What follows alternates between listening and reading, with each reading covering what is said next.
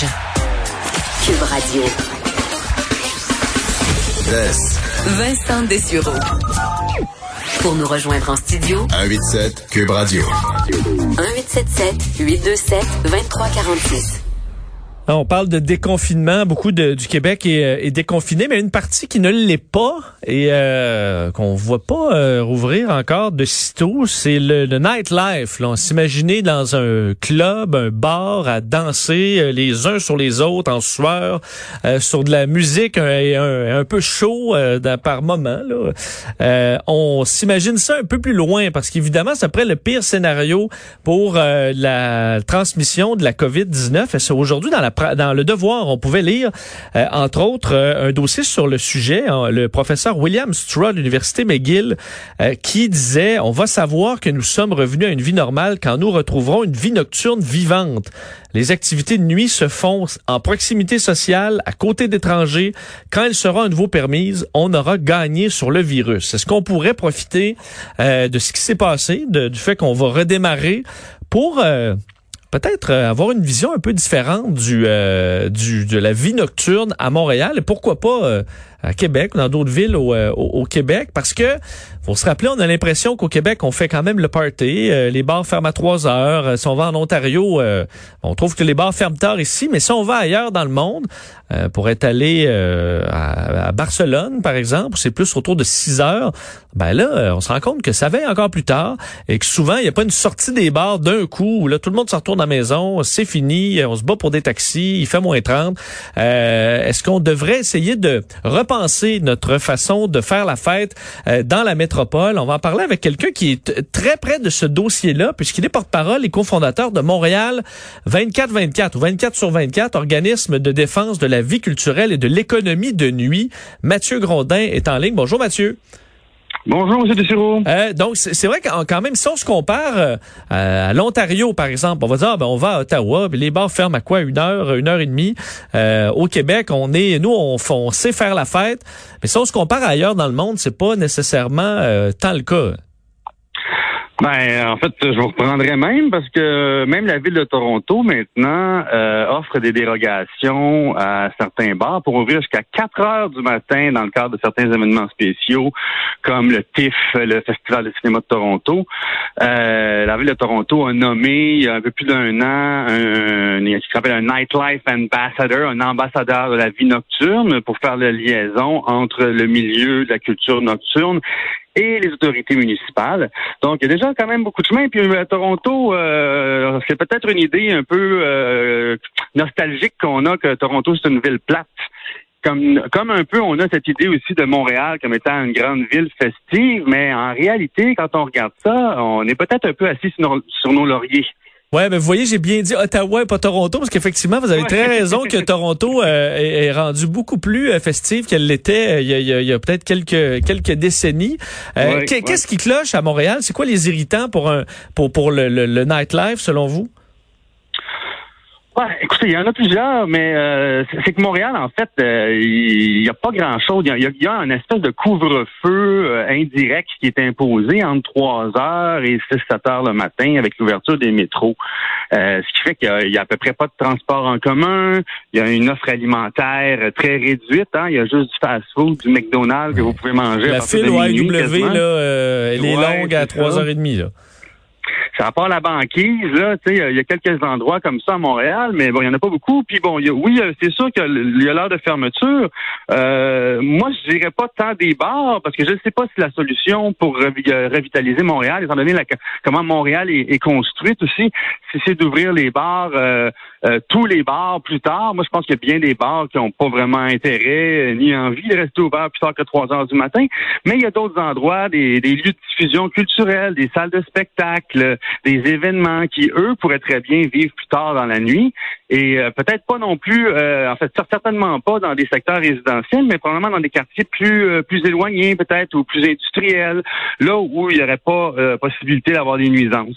Ce serait une façon, en fait, d'envisager un assouplissement, bref, euh, des, des règles autour de tout ça. Parce que quand même un, pas dans ma cour. Là, veut, pas même si on habite en ville, on veut pas. Euh, moi, j'habite quand même près d'un petit bar mhm. de quartier. Là, j'ai pas nécessairement le goût d'entendre du monde en boisson euh, euh, toute la nuit. Qu'est-ce que vous répondez à ces inquiétudes-là de de, de, ben, gens qui vont chahuter toute la nuit? Ben, moi non plus, j'ai pas envie. Moi aussi, moi aussi, je suis quelqu'un comme vous qui dort euh, la plupart du temps. On est tous hein, des usagers de la vie nocturne à un certain moment, puis dans d'autres, euh, on préfère dormir. Donc, je pense que c'est une question de, de médiation, puis de comment on peut euh, on peut gérer tout ça. Mais il n'y a absolument rien en ce moment. Il n'y a pas de, de structure de gouvernance de la vie nocturne qui nous permettrait d'administrer la nuit et justement de mitiger ces nuisances-là. Parce que des nuisances, bon, il y en a, tu sais, on parle du bruit, par exemple, ben, il y en a, euh, dans le jour, il y en a beaucoup du bruit aussi. Hein? Et ce qui est un bruit pour vous n'est peut-être pas un bruit pour moi. Donc, peut-être qu'on serait mieux de parler de, de niveau sonore dans ce cas-là. Euh, mais aussi, rappelons-nous cependant que la, la science dit que quand les heures d'ouverture sont étendues, il y a moins de nuisances parce que les gens ne sortent pas tous en même temps dans la rue. Euh, tu sais, sur le boulevard Saint-Laurent, là, on, a, on a eu à une certaine époque et, euh, beaucoup de problèmes de cohabitation euh, entre les résidents, mais aussi entre les usagers de la nuit qui sortent de différents bars, qui se rencontrent tous à 3 heures du matin. Puis là, ben, il y a, des incivilités qui se produisent et tout, mais en, en, en les laissant, en laissant les gens partir d'eux-mêmes, s'écouler tranquillement au cours de la nuit, on aurait probablement moins de nuisances, une plus grande accessibilité, entre autres, aux taxis, comme vous parliez plus tôt. Euh, tout ce genre de choses-là. Puis je pense que le, le, frein à tout ça, c'est un peu... Euh, c'est un peu une espèce de peur de l'inconnu. Euh, moi, je fais souvent le parallèle avec la légalisation de la marijuana, là, où est-ce que pendant un an, où est-ce qu'on annonçait la légalisation, la, légalisation du pot, on nous disait que bon, la ville allait puer, le hmm. pot, que tout le monde allait arrêter de fonctionner et tout. Puis finalement, ben, le lendemain, il y avait pas vraiment changement.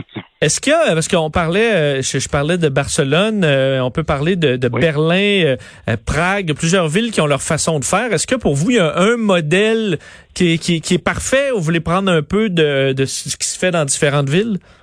Ben, je pense qu'on est capable de se créer un modèle à nous, hein, un modèle montréalais. Euh, c'est une Montréal, c'est une ville un peu unique dans le monde, euh, euh, de par sa situation géographique, de par sa composition culturelle aussi. Je pense qu'on est capable de s'inspirer de ce qui se fait ailleurs pour inventer notre propre modèle.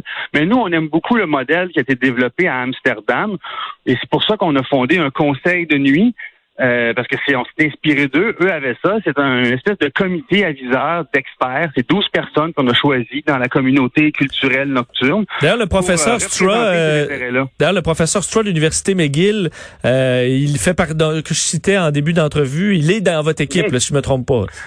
Ben non, il y a une petite erreur dans, ah, dans l'article de ce matin. Euh, Monsieur Straw, euh, on, travaille euh, beaucoup avec lui, mais étant donné que c'est un chercheur lui-même, puis que c'est un, c'est un universitaire, il doit, il est tenu à une certaine euh, objectivité de tout ça. C'est un conseiller, disons, plus qu'autre chose. C'est un conseiller de l'organisme, ça certainement bon. on pourrait dire préciser. ça. Oui. donc votre votre conseil, de ce que je comprends, vous allez donner des idées dans différents différents domaines de la nuit. Oui, euh, on veut pas se limiter strictement à la vie culturelle nocturne ou parce que normalement quand on pense vie nocturne, on parle des bars, des restaurants, des spectacles, des concerts et tout. Mais la vie nocturne, je pense ça va bien au-delà de tout ça. Il y a tout l'aspect des, travailleurs de nuit, hein, les gens qui travaillent de nuit. Euh, là, dernièrement, on a, on a passé à travers une pandémie. Euh, pensez aux infirmières qui travaillent de nuit. Si vous êtes une mère monoparentale, c'est quoi vos options pour faire garder votre enfant la nuit? Euh, c'est quoi votre, vos options pour quand vous mieux de travailler à 4h30 pour rentrer chez vous si vous n'avez pas de voiture. Vous, êtes condamné à prendre un taxi. Euh, les emplois euh, les emplois de nuit sont souvent des emplois beaucoup plus précaires que ceux de jour et pourtant ça coûte plus cher de se déplacer de nuit. Euh, donc nous on pense que il y a un aménagement qui peut être fait pour faire donner une plus grande place et déstigmatiser aussi les activités nocturnes. Ouais, parce que encore, est-ce que c'est que ça date de nos vieilles idées euh, de, de, de, il y a 100 ans, le fait qu'on dirait le, le, côté bar, euh, club ou autre, on voit ça quand même toujours avec un petit œil euh, de jugement chez plusieurs Québécois? C'est pas juste les Québécois. Je pense que ça fait peur un peu à tout le monde. On a tous été, on a, a tous, c'est quelque chose qui est ça fait peur, mais en même temps, c'est très séduisant, la vie nocturne. C'est très cool, tu sais. Euh, mais en Amérique, il y a une situation très particulière, oui, euh, je pense qu'il date un peu de la prohibition, où est-ce que la consommation d'alcool doit être vraiment encadrée, régimentée, réglementée, et on a une espèce d'impression que euh, si ça l'était pas, ben le, la, la société arrêterait de fonctionner. Et puis, puis il y a l'espèce de le, couvre-feu, en fait, là, ici c'est 3 heures du matin, vous y, faisiez, vous y faisiez allusion, puis ailleurs, dans d'autres provinces au Canada, des fois c'est plus tôt, euh, dans d'autres villes c'est plus tard, mais quand on impose ça, ça crée une espèce de précédent, c'est culturel, c'est très culturel, c'est très difficile de changer ça après, parce que dans la tête des gens, tu sais, comme encore aujourd'hui, les gens pensent que si vous n'avez pas le droit de faire du bruit après 11 heures, mais c'est pas vrai. Vous n'avez jamais le droit de faire du bruit. Le 11 heures, c'est juste une, une espèce de, de convention collective qu'on s'est donné, collectivement, mais il n'y a aucun règlement qui dit que vous n'avez pas le droit de faire du bruit après 11 heures. Vous pourriez faire un concert en extérieur à Montréal. S'il n'y a pas de plainte de bruit, vous pouvez continuer. Euh, mais c'est un peu la même chose avec les 3 heures du matin. On dit, ah, 3 heures, ben, c'est assez tard. Puis on, on, le voit souvent dans nos relations avec la police, par exemple. Quand on organise des événements qui vont au-delà de 3 heures du matin, ah, tout d'un coup, c'est très suspicieux ce qui se passe après 3 heures du matin. Euh, donc, les relations sont plus tendues, puis on doit un peu travailler contre euh, des préjugés que certaines personnes ont. Et peut-être en, terminant, parce qu'on on parlait de l'heure du, 3 heures pour les bars, mais un mot sur le 23 heures dans les dépanneurs. Moi, j'ai beaucoup de mon entourage qui sont dans le milieu de la restauration. Eux, ils finissent à minuit, une heure. Euh, ils s'en vont pas euh, nécessairement se, se, se, débattir dans les rues. Euh, ils veulent tout simplement prendre un verre, là, prendre une, une, bière. Impossible pour eux s'ils se sont pas pris d'avance. Euh, est-ce que ça, on le faisait par prudence, je pense, pour pas que les choses dérapent, mais est-ce que c'est un peu... Euh, est-ce que c'est à réviser cette heure-là du 11 heures? Ben, le 11 heures, ça date de, de je sais pas quand. Euh, c'est des lois qui sont là depuis tellement longtemps qu'on on sait pas trop pourquoi la, la, frontière a été mise à 23 heures, mais vous avez tout à fait raison. Euh, même qu'il y a pas, pas, pas, très, très longtemps, il y a peut-être un an et demi, euh, quand la CAQ est arrivée au pouvoir, ils ont assoupli l'heure d'ouverture. Maintenant, tu peux acheter une bière à 7 heures le matin au lieu de 8 heures le matin. Et leur argument, c'était que bon, fallait donner un petit coup de pouce aux pêcheurs qui voulaient s'acheter une Budweiser avant d'aller pêcher. Mais si vous avez déjà pêché, vous le savez qu'à 7 heures, normalement, vous êtes supposé on est sur, ah, on est sur le lac. Vous avez tout à fait raison. Ouais. Et, ça, si c'était, je veux dire, parce que même on a justement, moi, je, quand je vais à la pêche euh, dans, dans le nord, c'est plus vers 4 heures du matin qu'on passe au dépanneur. Et euh, c'est impossible d'avoir la bière. Ouais.